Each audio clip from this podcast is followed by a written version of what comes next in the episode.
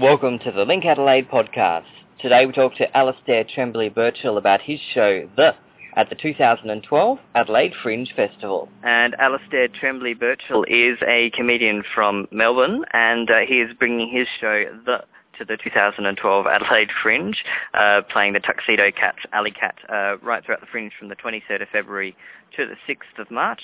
And uh, he joins me on the phone. How are you doing, Alasdair? Good. How are you? All right, thank you. Um, now, first things first, is it the or the? Uh, look, I like my name. I kind of feel people can just pronounce it however they want. The, the, you could say T. It's like like tea in French. Uh, whatever you want. Like, yeah, it's it's it's very unimportant how you pronounce it. cool. um, and uh, a lot of fun to, I guess, put a title like that into the into the Fringe Guide. Yeah, it's it's definitely it's definitely dumb, and uh, and what I discovered is also completely ungoogleable. Yes. Which you know, which is which is which really helps with promotion if you're a, a comedian that has a name that's completely unpronounceable and spellable. um, so obviously with with a with a name that is, I guess, ungoogleable and so widespread throughout our vernacular. Um, yeah. Your scope for the comedy show is fairly broad. Yeah, yeah, and I think that's kind of like what I wanted to do. Really, I, I mean, in, initially, because uh, I, I wrote this show for the Melbourne Fringe, and mm-hmm. uh, it, like so the, that's the first place I ran it, and then and then so initially when I first came up with it, I didn't know what the show was going to be about, but also I knew that uh, I was uh, like at the end of the title doesn't really matter, mm-hmm. and also also I knew that it's, pro- it's probably a good example of what I'm like. I'm just a just a like a you know a, quite the procrastinator and quite the uh, and, and and and that my mind is all over the place with my short attention span and stuff like that. So mm-hmm. I feel I feel like the is pretty is pretty accurate actually for what the show's about. The la whatever happens next. Yeah. Right. And um, is it a pretty set show that you've you've created? Is it going to be the same show uh, Melbourne audiences saw at the Fringe last year?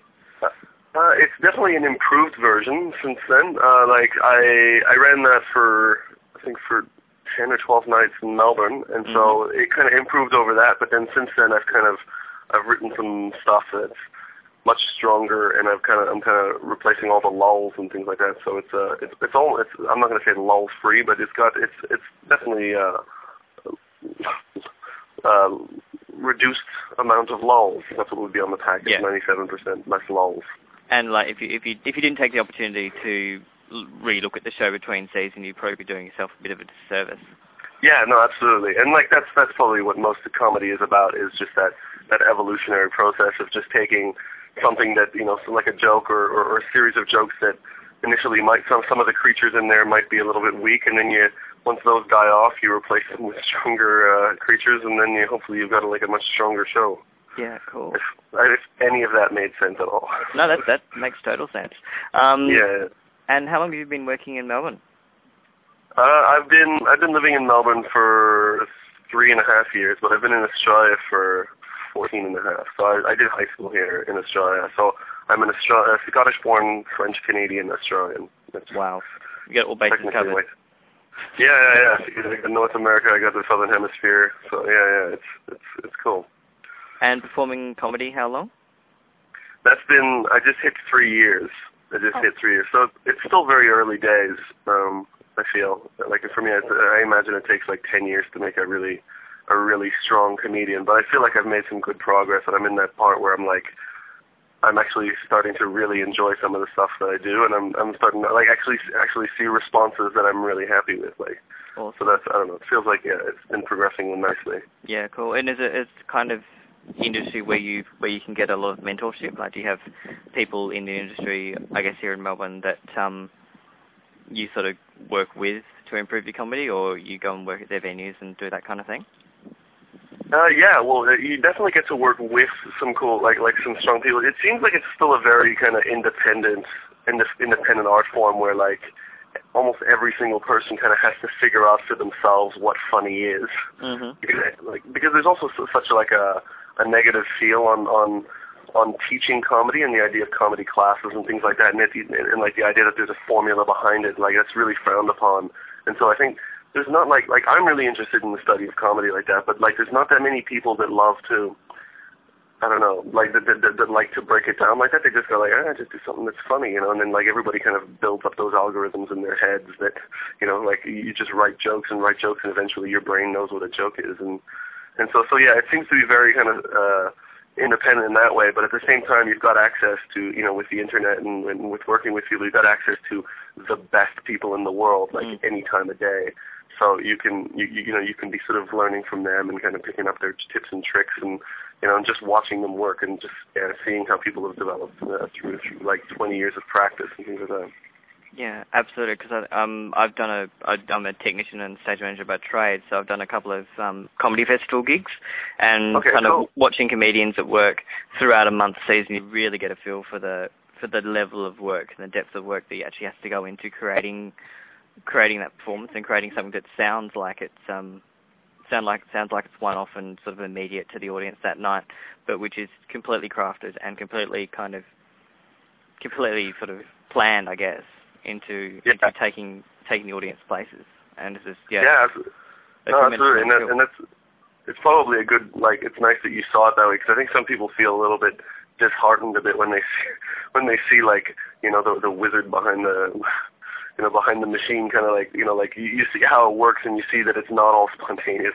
It's, it's, I guess it is funny that people still think that it's coming off the top of the comedian's head and things like that. But yeah, you completely see that sometimes, you know, like, like you improv something one night and you're, and then you're like, well, I'm going to integrate that into the show that that worked out. And so then you keep trying to, you, you keep trying to bring it into the show, but you have to try to find a way of making it sound like you just thought of it again that time because or else it just doesn't have that same impact. Yeah. But I think if you if you if you just go and see a comedy show and you sort of just you just do the one night thing, you can really you still you still get that thing. And yeah, it's just I mean it's like any city. You just got to suspend a little bit of disbelief when you go and go and watch it happen. Yeah, that's true. Yeah, absolutely. It's just like it's just like with magic. Like yeah, I think that, like I guess I don't, I don't really like watching magic that much, but but but but like the idea that that you you know that you're gonna get tricked, and like you know you know you always know that it's a trick, but you still kind of you kind of go with it. Like yeah, yeah, yeah. Like that's exactly what you were saying. That's why. Yeah. just no, just the idea that yeah, you have to suspend the disbelief. Just like all right, trick me. I know it's I know it's not real. I know you're actually performing magic, but it's nice to have your your your brain be convinced for a second. Yeah, absolutely. Um, and I suppose through through the development of your career, you, you were saying you've you've watched a lot of comedians and, and worked um, and kind of studied studied a lot of comedians' work. Is there are there comedians that you really really look up to and kind of not base your work on, but have used their kind of way of performing to, I guess, inform the way you do your stand up? Yeah, completely. Like like I mean, I've I feel like I've I've ex- like I've almost exhausted most of the comedians that are at least like prominent, you know, both in the sort of the UK and America and things like that. Um, but but like some of my big influences would be guys like well at the moment probably Louis C.K. who's like you know probably one of the biggest acts in the world at the mm-hmm. moment.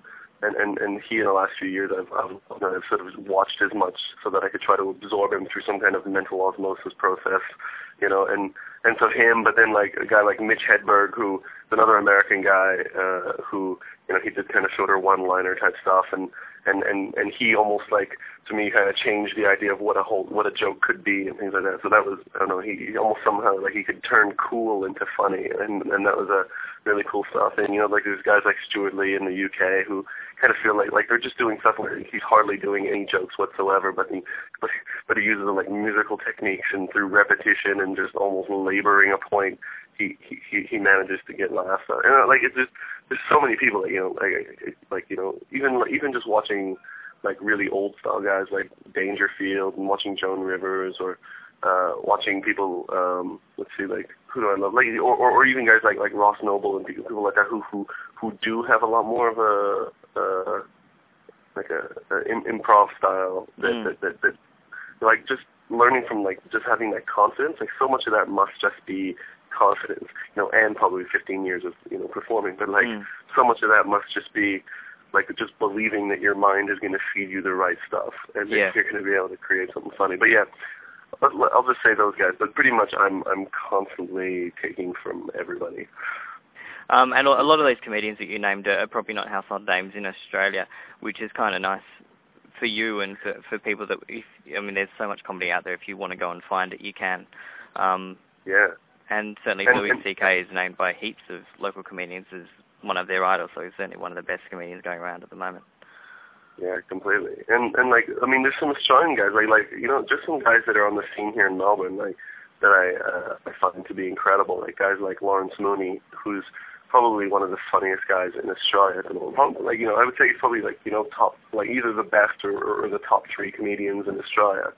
Um, and he doesn't kind of have that popularity that some of the other comics have. And then there's guys like Dave Quirk as well, who I love, who's just doing just something completely different to everybody else. And he just like you know, and and and it's and it's slow and it's so paced and like and and and I don't know, he just stands there confidently, even when there's so much silence. The balls of that is just is amazing to me. So yeah, like I'm, yeah, I'm I'm influenced by guys who are around here as well. Yeah, cool. And uh, do you play uh, rooms over in Melbourne often? Yeah, yeah, yeah. There's like a, yeah, as much as possible, and uh, you know, I'm doing like there's tons of you know there's like Spleen on Monday nights and there's Death Star and things like that. Like I I haven't really broken into the the comics lounge uh, in that place yet, but but mostly I'm doing a lot of the kind of I guess what you'd consider the more alternative rooms. Yeah, and I'm yeah, and gigging as much as I can, which is often like you know twice a week or you know three times a week on a good week. Yeah, great. And um, have you been over to Adelaide before, or will this be your first time for the Adelaide Fringe?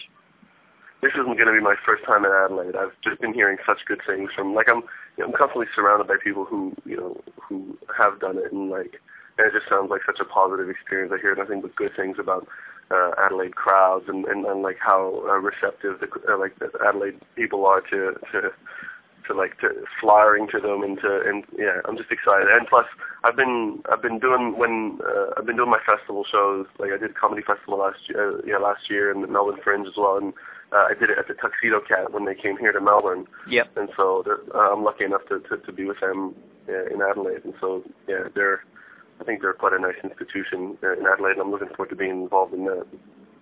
Yeah, they've got a they've got a brand new home uh, this year in Adelaide. They're um, up to North Terrace in the city. They were in uh, an old building next to the post office last year, and um, yeah, now moved on to North Terrace. So should be a lot of fun in that uh, club, the old Club 199 building, 199 North Terrace. I think you're opposite the museum or the um, Parliament House, Government House, or one of those one of those kind of places.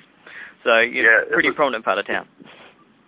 Yeah, absolutely. It's like it's really it's really central from what I hear, uh, or at yeah. least from what Google Maps shows me. But um, yeah, and, and it looks like they're doing amazing things to that venue as well. Like they're just working, you know, around the clock trying to fix that place up. Yeah, and it'll be just right for stand-up when you get there. Um, Alasdair, I hope you have a fantastic season. The show is called The, and aside from all of the sort of background comedy stuff we've been talking, it is going to be a hell of a lot of fun and uh, yeah, playing the, at the 2012 Adelaide Fringe from the 23rd of February through to the 6th of March at Tuxedo Cat's Alley Cat venue, 199 North Terrace in the city. Um, all shows are at 6 p.m., so you've got early shows. People can go and do other things afterwards, which is awesome. So head along, grab all the details at linkadelaide.com.au and at adelaidefringe.com.au. Uh, Alasdair, thank you very much for your time. Thank you so much for this. Thanks a lot, man. For more information on Alasdair's show, The, at the 2012 Adelaide Fringe Festival, visit our website, linkadelaide.com.au, or check out adelaidefringe.com.au.